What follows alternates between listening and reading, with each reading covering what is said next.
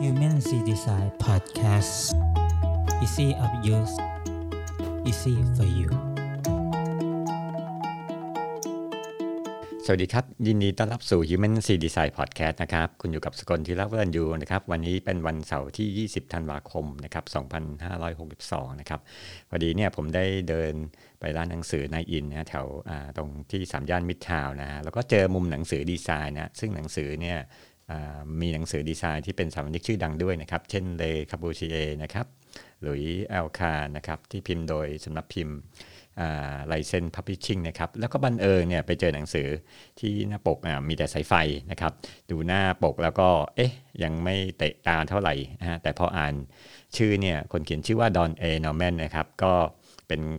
นักเขียนคนโปรดของผมนะฮะซึ่งเป็นนักจิตวิทยานะฮะชื่อดังที่พูดพูดถึงเรื่องของการออกแบบนะครับ คราวนี้ก็เลยซื้อเลยครับ หนังสือเล่มนี้นี่ก็เป็นหนังสือที่แปลจากต้นฉบับนะฮะที่เขียนในปี 2010 นะครับ หน้าปกเนี่ยอของเดิมเนี่ยเป็นสีขาวนะครับ เป็นขวดพริกไทยกับเกลือนะครับแล้วก็พิมพ์โดยสำนักพิมพ์ MIT Press นะครับจริง ๆ แล้วเนี่ยอยากจะเล่าเท้าความว่าผมเคยเจอดอนเอนอร์แมนจริงๆนี่ยตัวจริงเลยนะฮะนักเป็นผู้ผู้เขียนนะครับ เขาก่อนหน้านั้นเนี่ยผมติดตามมาตลอดนะฮะเพราะเขาจะมีเขาเรียกว่าเป็น father of interface design นะฮะเขาออกหนังสือแล้วก็ design of dating แล้วก็จะมีตัว CD ROM นะครับ แล้วก็ทำเป็นแอนิเมชันซึ่งน่าดูมากในสมัยนั้นนะครับ แล้วก็ Don Norman เนี่ยเขามาที่มหาลัยผมฮะ Illinois Institute of Technology ฮะหรือ IIT นะฮะ ตรงที่มีตึกของ Institute of Design นะครับเขาเป็น guest lecture ของโรงเรียนนะฮะตัวเขาเนี่ยค่อนข้างจะไม่ไม่ค่อยสูงนะฮะตอนนั้นแล้วก็มีเข่านะฮะเหมือนซานนคอสนะฮะก็ใจดีด้วยนะครับดอนเอนอร์แมนเนี่ยเคยเขียนหนังสือ Design of Everyday Thing นะครับตอนนี้เขาเขียนหนังสือชื่อว่า Living with Complexity นะครับก่อนที่เขาจะเล่าเรื่องบทต่างๆเนี่ยเขาก็พูดถึงเรื่องของ preface นะก็พูดถึงเรื่องประธานประธานรองประธานอดีตรองประธานาธิบดีสหรัฐนะครับ Al Gore นะถ้าจำได้ที่ตอนนั้นสมัยมี Al Gore กับ George W. Bush นะครับพูดว่าในห้องทำงานของ Al Gore เนี่ยเต็มไปด้วยเอกสารที่ซับซ้อนนะครับถ้าดูในภาพนี้ก็จะเป็นกองมหึมาเลยนะครับ Al Gore บอกว่าคนที่บ้านเนี่ยอยากกรุณาทำความสะอาดโต๊ะของผมนะครับ เพราะผมจะหาอะไรไม่เจอนะฮะอันนี้เป็นจริงไหมฮะคือที่บ้านท่านอาจจะแบบ ลกหรือเปล่านะถ้ามีของลกเนี่ยเราไม่อยากให้ใครมาจัดนะฮะก็อาจจะเป็นแบบเอากอก็ได้นะครับดอนบอกว่าผู้คนเนี่ยมีวิธีการจัดการกับความซับซ้อนนะครับ เพราะมีแบบแผนที่ซ่อนอยู่นะครับแบบแผนอันนี้อาจจะเป็นพูดถึงเรื่องของตัวคอนเซปต์โมเดลที่อยู่ในสมองเราว่าของตรงนี้อยู่ที่ไหน ตรงนั้นอยู่ตรงไหนบ้างนะครับ เช่นเดียวกับห้องนักบินนะฮะที่ดูซับซ้อนนะฮะสำหรับคนทั่วไปนะฮะแต่เครื่องมือพวกนี้เนี่ยถูกจัดออกมาเป็นระบบ แล้วก็ง่ายสำหรับนักบินนะฮะนักบินจะเข้าใจนะแต่คนทั่วไปเอ๊ะโอ้โหห้องขับเครื่องบินทำไมมีปุ่มเยอะขนาดนี้นะฮะมีหน้าจอเยอะขนาดนี้มันซับซ้อนไปหมดนะครับเอาละฮะมาถึงบทที่1นนะฮะบทที่ 1 พูดถึงเรื่องอยู่กับความซับซ้อนนะครับ ทำไมความซับซ้อนเป็นจึงเป็นสิ่งที่จำเป็นนะฮะ living with complexity why complexity is necessary นะครับผู้เขียนเก่าคำว่าซับซ้อนหรือคำว่า complexity เนี่ยต่างกับคำว่ายุ่งเหยิงนะฮะหรือว่า complicated นะครับ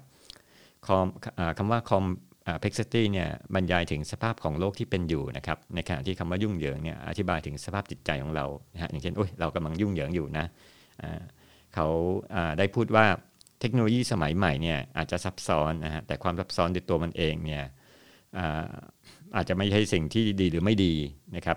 ความสับสนต่างหากเป็นสิ่งที่ไม่ดีนะครับ แล้วก็ให้หยุดบ่นเรื่องของความซับซ้อนเสียทีนะฮะมาบ่นเรื่องความสับสนแทนจะดีกว่านะครับดอนเอนอนเมนเนี่ยได้นิยามเทคโนโลยีว่าเป็นสิ่งใหม่ๆที่ทำงานไม่ค่อยชัดได้เรื่อง อันนี้หนังสือภาษาไทยก็แปลอย่างนี้นะครับ จริงๆจะจะ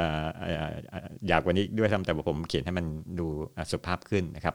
ท่านอาจจะมีคำถามว่าทำไมเราไม่สามารถออกแบบเครื่องจักรให้ง่ายได้นะครับ เพราะเครื่องจักรต้องทำตามกฎที่กำกับมันอยู่นะฮะคนที่ออกแบบที่เป็นวิศวกรหรือโปรแกรมเมอร์เนี่ยเขาก็จะมีหลักการในออกแบบเครื่องจักรนะฮะโดยเฉพาะเรื่องของความแม่นยำนะครับ ราะราะฉะนั้นเนี่ยผลลัพธ์ที่ได้คือพวกมันถูกออกแบบมาโดยคนที่มีความรู้ความเชี่ยวชาญนะครับ ซึ่งทำให้เครื่องจักรเนี่ยมีสวัสดิการมากกว่าผู้ใช้นะครับ อันนี้ผู้ใช้อาจจะน้อยใจว่าเออออกแบบมามันไม่ได้คำนึงถึงผู้ใช้เลยนะครับ อันนี้ก็มาพูดถึงว่าสิ่งที่ซับซ้อนก็น่าสนุกได้นะครับ ความซับซ้อนบางอย่างก็น่าปรารถนานะครับ นักจิตวิทยาได้พบว่าคนเราเนี่ยชอบความซับซ้อนระดับปานกลาง อืมอ่า สิ่งที่เรียบง่ายเกินไปเนี่ยอาจจะทำให้เราหน่าเบื่อนะฮะหากซับซ้อนเกินไปเราก็จะสับสนนะครับ จริงไหมฮะก็คืออเราชอบแบบซับซ้อนบ้างนะแต่มันมันไม่ถึงกับมากเกินไปนะครับ ผู้เขียนได้ยกตัวอย่างนะฮะความซับซ้อนเช่น กติกาการเล่นกีฬานะครับ หรือออย่างเช่นการเล่นพวกคริกเก็ตหรือเล่นอะไรเล่นฟุตบอลต่างๆเนี่ยมันก็จะมีกติกาที่มันซับซ้อนพอสมควรนะครับ ตัวภาษาเกาหลีที่ซับซ้อนนะฮะตัวภาษาหรือจริงๆแล้วตัวภาษาไทยก็ซับซ้อนพอสมควรนะภาษาจีนยิ่งซับซ้อนกว่านะครับ เพราะว่าเป็น character เป็นเป็นพันพันพันตัวนะคนจำได้ยังไงนะครับนาฬิกาเข็มนาฬิกาเข็มดูมันเหมือนไม่ซับซ้อนนะแต่มันก็ซับซ้อนนะฮะในเชิงที่ว่ามันบอกเรื่องของเวลาแล้วก็ที่เหลือของเวลานะครับโน้ตดนตรีนะฮะอันนี้ยิ่งซับซ้อนใหญ่เขาจะมีตัวตัวอัลฟาเบตต่างๆนะครับเวลาเราเล่นดนตรีนะครับ สิ่งพวกนี้เนี่ยอาศัยอยู่กับพวกเรามานานนะครับ แล้วก็และผู้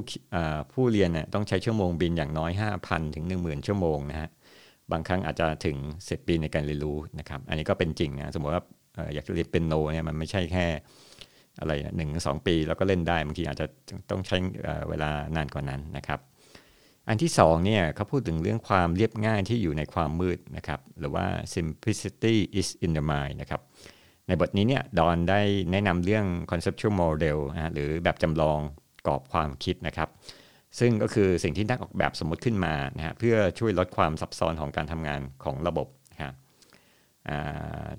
เขายกตัวอย่างเช่นตัวของโฟลเดอร์ในคอมพิวเตอร์นะครับ ที่จริง ๆ แล้วเนี่ยโฟลเดอร์คือที่เก็บเอกสารใช่ไหมฮะในสมมติเราใน Microsoft หรือว่าในใน Mac ก็มีนะครับ แล้วก็ใส่เอกสารอยู่ในโฟลเดอร์นะครับ จริง ๆ แล้วมันไม่มีจริงนะมันเป็นแค่ของสมมุตินะครับ แต่ว่ามันช่วยทำให้ให้พวกเราเนี่ยเข้าใจว่าเราสามารถเก็บเอกสารไว้ในนั้นได้ใช่ไหมฮะเขากล่าวว่าบางคนคิดว่าเราสามารถจัดการกับความซับซ้อนได้นะฮะยกตัวอย่างเช่น ลดจำนวนปุ่มบนเครื่องใช้ไฟฟ้าออกนะฮะซึ่งจริงแล้วเนี่ยดอนเอนอมแมนก็บอกว่ามันไม่ใช่วิธีการแก้ปัญหานะ วิธีแก้ก็คือว่าให้เข้าใจระบบทั้งระบบนะฮะ มีกฎหนึ่งที่ดอนพูดถึงก็คือกฎชื่อว่ากฎ Tesler นะฮะ law of conversation of complexity นะครับก็คือว่าความซับซ้อนเนี่ยมีค่าคงที่นะครับเมื่อเราพยายามทำให้การสื่อสารระหว่างคนกับอุปกรณ์ง่ายขึ้นนะหรืออินเทอร์เฟซเนี่ยความซับซ้อนที่อยู่เบื้องหลังเนี่ยก็จะเพิ่มขึ้นอันนี้ยกตัวอย่างสมมติสมมติว่ามันมีความซับซ้อนอยู่แล้วเราพยายามที่จะออกแบบมันให้มันดูง่ายเนี่ย แต่จริงๆแล้วเนี่ยท้ายสุดแล้วเนี่ยมันก็กลับมาซับซ้อนยิ่งกว่าเก่านะครับ นักออกแบบหรือวิศวกรก็จะทำงานยากขึ้นนะดังนั้นการหลีกเลี่ยงความซับซ้อนถึงเป็นเรื่องยากนะฮะในที่นี้นะครับ แล้วก็เขาก็เขาก็บอกว่าเหตุใดเนี่ยจำนวนปุ่มที่น้อยลงเนี่ยทำให้การใช้งานยากขึ้นนะครับคือออนักออกแบบหลายหลายคนเนี่ยมองว่าความเรียบง่าย เท่านั้นเนี่ยคือปกติเนี่ยก็คือความเรียบง่ายทางรูปลักษณ์ใช่ไหมอย่างเช่น เราจะเห็นพวก รีโมทคอนโทรลบางบางอันมันก็จะมีอยู่แค่ปุ่มเดียวนะครับ แต่สิ่งที่หน้าตาเรียบง่ายเนี่ยมันไม่ได้แปลว่ามันใช้งานง่ายเสมอไปนะครับอันนี้เขาบอกว่าอันนี้เขาเรียกว่าความเรียบง่ายของรูปลักษณ์นะหรือว่า perceived simplicity นะฮะซึ่งต่างกับความเรียบง่ายในการใช้งาน หรือที่เรียกว่า operational simplicity นะครับ คืออรูปสวยเรียบง่าย หรือใช้งานได้ง่ายกว่า นะครับ มันต่างกันนะครับ เพราะฉะนั้นบางคนออกแบบว่าเออปุ่มมันทีมันมีแค่ปุ่มเดียวนะแต่ว่าโอ้โหข้างใน สมมติเขาก็ยกตัวอย่างเช่น ถ้าโทรศัพท์มีอยู่ปุ่มเดียวคำถามก็ว่า มันก็ใช้สำหรับเปิดปิดได้อย่างเดียวสิครับหรือว่าเครื่องซักผ้ามีอยู่ปุ่มเดียวหรือ 2 ปุ่มอ่ามันก็จะลดลูกเล่นอะไรต่างๆ ออกไปนะครับเพราะฉะนั้นดังนั้นเนี่ยความเรียบง่ายในการใช้งานจะดีขึ้นเมื่อเพิ่มจำนวนตัวควบคุม หรือว่า การแสดงผลนะครับคือเรื่องของเพิ่มอาจจะเพิ่ม control ก็ได้ หรือจำนวนปุ่มก็ได้นะครับ ท่านเคยสงสัยไหมว่าทำไมเมาส์เนี่ยยกอย่างเนี่ยเขายกตัวอย่างของ Apple ว่าทำไมมันมีอยู่ปุ่มเดียวนะครับเอออันนี้น่าคิดเหมือนกันนะครับ Apple ทำถูกหรือเปล่าในเรื่องของการตัดใจช่วงนั้นฮะก็คือวิศวกรเอ๊ะทำไมต้องมีมีปุ่มเดียวนี่มันมันทำให้มันใช้งานยากไหมนะครับ สาเหตุที่ Apple เนี่ยตั้งใจให้มีปุ่มเดียวเนี่ยเพราะว่าในยุคเริ่มแรกของอการมีคอมพิวเตอร์เนี่ยผู้คนเนี่ยจะสับสนกับปุ่มนะครับโดยเฉพาะปุ่ม 2 ปุ่มหรือ 3 ปุ่มนะในสมัยก่อนก็จะมีเมาส์ที่เป็น 2 ปุ่มบ้างแล้ว 3 ปุ่มบ้างนะครับคนก็จะสับสนนะครับเพราะว่าคอมพิวเตอร์ในสมัยนั้นมันเพิ่งเกิดขึ้นมานะครับแล้วก็เมาส์ก็เป็นตัวหนึ่งสมัยก่อนเมาส์เนี่ยมันเป็นเป็นไม้ทำจากไม้ก่อนนะหลังจากนั้นก็มาเป็นพลาสติกนะครับผลการศึกษาทางจิตวิทยาแสดงให้เห็นว่า การสับสนระหว่างปุ่มซ้ายกับปุ่มขวาของเมาส์เนี่ยมีมาตั้งแต่ในเด็กนะครับ เพราะว่ามีความยากในการแยกระหว่างซ้ายกับขวานะครับ อันนี้ก็จริงนะฮะตอนเด็กๆเนี่ยผมมักจะสับสนเสมอนะฮะใช่ไหมกระทั่งมือซ้ายกับมือขวาเอ๊ะผมก็จำไม่ได้ว่ามือขวามาอยู่ทางขวา หรือมันอยู่ทางซ้าย อันนี้ก็คือสับสนนะครับ แต่ถ้าเป็นปุ่มบนล่างเนี่ยจะไม่มีปัญหานะฮะในสมัยนั้นเนี่ย Apple ได้ย้ายอีกปุ่มหนึ่ง ให้เป็นอยู่บนคีย์บอร์ดแทนนะจริง ๆ มันมี2นะฮะก็คือปุ่มหนึ่งอยู่บนเมาส์อีกปุ่มอยู่บนคีย์บอร์ดทำให้การใช้งานง่ายขึ้นนะครับแต่ในปัจจุบันเนี่ยแอปเปิลเนี่ยได้ develop เป็น Magic Mouse นะครับก็คือมี Touchpad อยู่ข้างบนนะก็คืออาจจะมีปุ่มก็คือสามารถเป็นมีปุ่มขวาอยู่นะสัมผัสที่ปุ่มได้ด้วยนะครับทำให้ทำให้ทำได้เหมือนกับ Microsoft ของเมาส์เมาส์ของ Microsoft นะครับ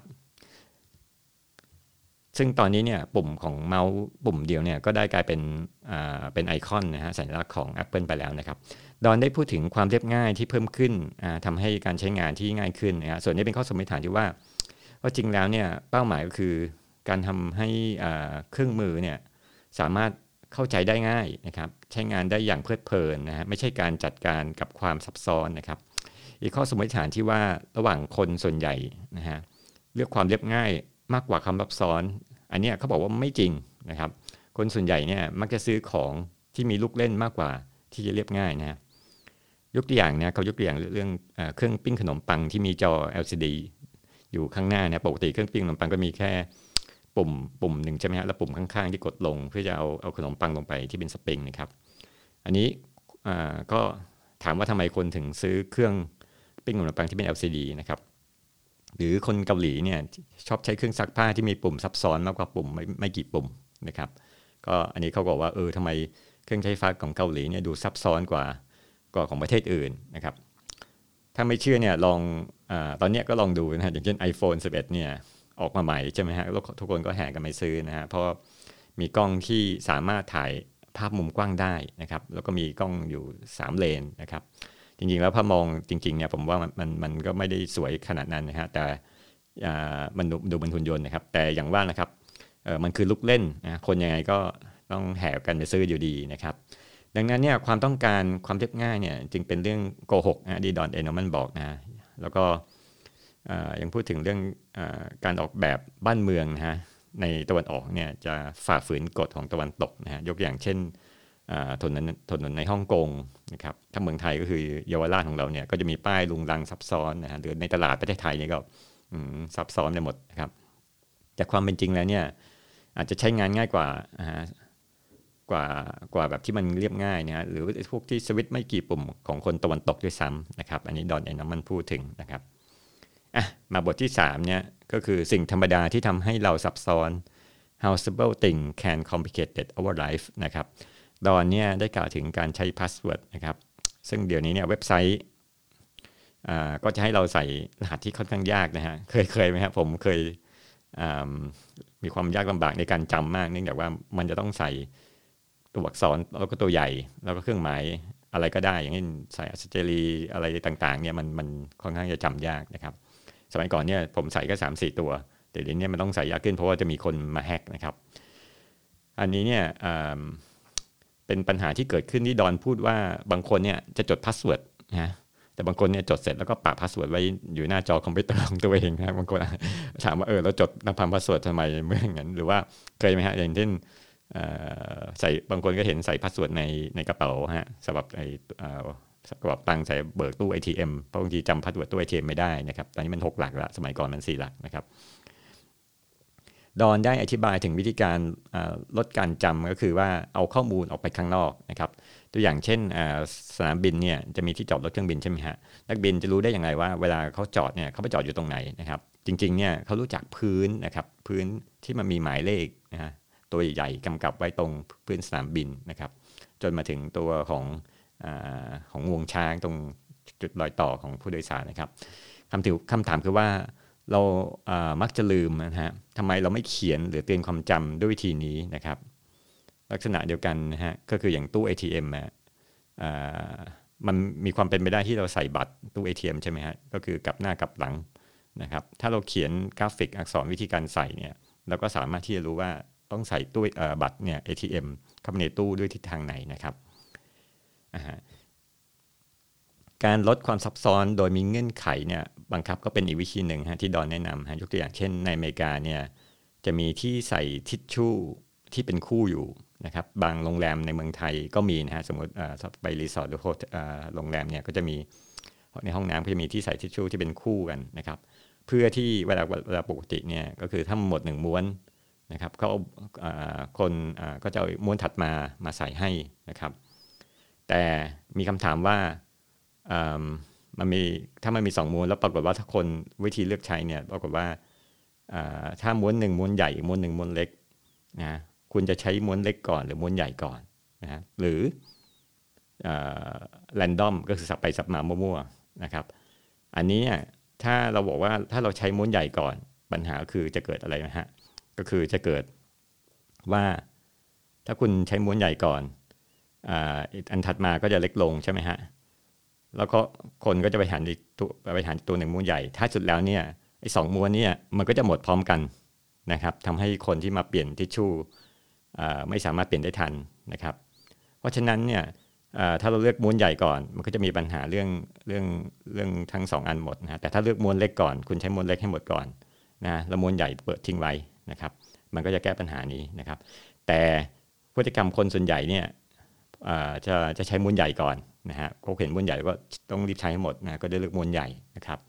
เพราะฉะนั้นดอนก็เสนอว่ามันควรจะมีที่ล็อกนะก็ล็อกของตัวของกระดาษทิชชู่ไว้นะครับ ให้ม้วนหนึ่งม้วนเล็กจบก่อนนะแล้วม้วนใหญ่ถึงถึงใช้ตามนะครับ อันถัดมาที่เขาพูดถึงเรื่องของอความรูป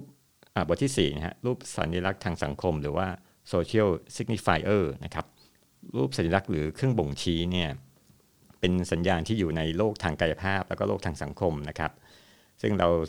สามารถตีความแล้วก็เข้าใจความหมายได้นะฮะดอนได้ยกตัวอย่างว่า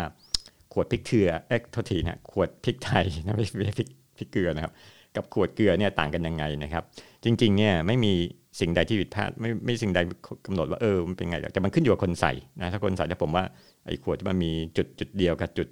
หลายจุดเนี่ยถ้าผมเอา เอาเอาจุดหนึ่งเนี่ยใส่พริกไทยบางคนบอกว่าจุดหนึ่งเนี่ยใส่เกลือ เพราะว่ามันจะได้เวลาเทมาไม่ได้เค็ม แล้วก็อีกจุดไอ้พริกไทยมันควรจะมีหลายจุดนะครับ เพราะว่าตัวอะไรตัวใบพริกอาจจะไปบังหรืออะไรก็ตามนะครับ แต่อันนี้ขึ้นอยู่กับกับคนใส่เนี่ยแหละครับเพราะฉะนั้นมันจะทำให้เราสับสนมากนะครับ เพราะฉะนั้นเนี่ยวิธีการแก้ไขคือว่าใส่สัญลักษณ์ที่เป็น signifier ที่เป็นอย่างเช่น ใส่คำว่า P หรือหรือ pepper เนี่ย ก็คือพริกไทย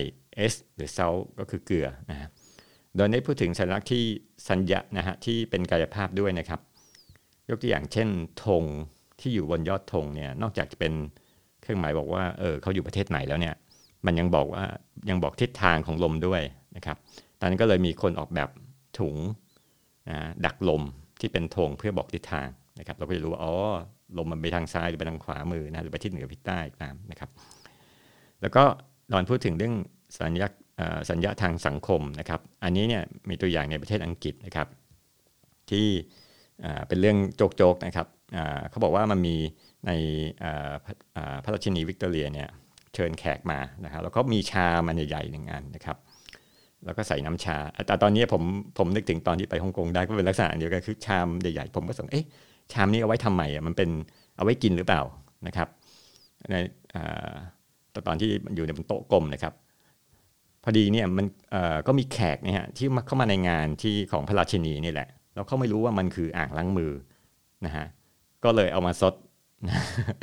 อันนี้ก็ก็พระราชินีเห็นแล้วก็ตกใจนะฮะแล้วก็ไม่คิดว่า เออ คนเขาจะไม่รู้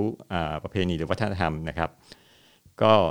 เขาพระราชินีก็คิดว่าไม่อยากให้แขกเนี่ยเขาอายนะก็เลยซดตามนะครับ เพราะฉะนั้นจะเห็นได้ว่าสัญญาทางสังคมเนี่ยก็เหมือนกฎเกณฑ์นะฮะที่ทำให้คนปฏิบัติตามนะครับ อีกตัวอย่างหนึ่งเนี่ยก็คือพฤติกรรมของการเข้าคิวครับในเมืองไทยเนี่ยบางทีสมัยก่อนเนี่ยโอ้โหชอบแซงคิวกันมากมายนะครับคำถามว่าจะแก้ได้ยังไงนะครับ ถ้าพฤติกรรมของคนเนี่ยปกติเนี่ยแซงคิวเนี่ยจะไม่เข้าแถวก็จะอาจจะมีในในต่างประเทศเนี่ยก็จะมีคนประนามนะครับดังดอนบอกว่าเออ ถ้าเราขีดเส้นตีเนี่ยให้คนเข้าแถวกันนะครับ อันนี้ก็เป็นตัวสัญลักษณ์อย่างหนึ่งนะครับ ก็จะทำให้ตัวที่สร้างขึ้นเนี่ยจงใจเพื่อให้คนมีพฤติกรรมปฏิบัติตามหรือเข้าแถวนะครับนะครับ มาถึงส่วนสุดท้ายเนี่ยพูดถึงเรื่องของ misleading signifier นะครับ คือรูปสัญลักษณ์ที่ชวนให้เข้าใจผิดนะครับ ขายกตัวอย่างเช่น คนส่วนใหญ่คิดว่าการจราจรติดขัดเนี่ยเพราะมีอุบัติเหตุข้างหน้านะครับทำให้รถชะลอนะครับแต่มีเหตุการณ์หนึ่งเนี่ยที่เขาบอกว่าเออมันมีไฟไหม้อยู่นะแล้วรถก็รถคันหน้าก็ชะลอดูนะฮะทำให้คนส่วนใหญ่เข้าใจผิดคิดว่าเกิดอุบัติเหตุขึ้นรถอาจจะชนกันอยู่ด้านหน้านะครับ อันนี้ก็ผมเคยเจอนะฮะตอนนั้นขับไปแถวสะพานพระรามเก้าแล้วก็เอ๊ะทำไมมันรถติดเนี่ยต้องปกติรถขึ้นสะพานก็ติดอยู่แล้วนะครับ ก็เลยคิดว่าอาจจะเกิดอุบัติเหตุข้างหน้านะครับ แต่จริง ๆ แล้วเนี่ยผิดคาดเลยครับ รถเกิดอุบัติเหตุเนี่ยอยู่ในฝั่งตรงข้ามนะครับ คือรถที่มาเนี่ยเขาชะลอดูว่าไอ้รถเกิดอุบัติเหตุเนี่ยเกิดอะไรขึ้น ก็คือทุกเลนนะฮะประมาณ 3-4 เลนเนี่ยมันชะลอหมดนะฮะเพื่อจะไปดูฝั่งนั้นนะฮะทับเรียกง่ายๆคือก็คือภาษาง่ายๆคือไทยมุงนั่นแหละครับแต่เป็นไทยมุงนี่ไม่ใช่ไทยมุงเป็นรถมุงกันนะครับ ทำให้มันเกิดเขาเรียกว่า misleading signify นะครับซึ่งถ้าถามมาตรงนี้เนี่ย signify ก็ตรงนี้มันไม่ใช่สัญลักษณ์ที่เป็นรูปกราฟิกอะไรนะครับ มันเป็นสัญลักษณ์ที่แสดงเหตุการณ์ทางกายภาพก็ได้นะครับ อันนี้ก็เรียกว่าการสัญลักษณ์ทางสังคมได้ด้วยนะครับ โอเคนะครับผมขอสรุปอันนี้จริงๆ มันจะมีต่ออีกตอนหนึ่งนะครับ แต่ว่าวันนี้ขอเอาเท่าเท่านี้ก่อนนะครับ เพราะว่ามีรายละเอียดที่น่าสนใจอีกหลายเรื่องที่เราจะ มาสรุปกันนะครับวันนี้หนังสือเล่มนี้เนี่ยก็ขอสรุปดังต่อไปนี้นะฮะหนึ่งคำซับซ้อนต่างกับความยุ่งเหยิงนะครับ และสิ่งซับซ้อนเนี่ยก็น่าสนุกได้นะครับ อันที่ 2 ความเรียบง่ายอาจจะไม่ใช่ทางออกเสมอไปนะฮะแต่ควรเป็นความเรียบง่ายในการใช้งานมากกว่านะครับ ไม่ใช่รูปลักษณ์นะครับ อันที่ 3 ของบางสิ่งดูธรรมดาแต่ก็ซับซ้อนได้นะครับ อันที่ 4 รูปสัญลักษณ์ทางสังคม เป็นสิ่งที่บอกเราเพื่อใช้ในการตีความนะเพื่อเข้าใจความหมายนะครับวันนี้ขอขอจบ Human Seed Design Podcast นะฮะเดี๋ยวติดตามตอนต่อไปนะฮะตอนที่ 2 สวัสดีครับ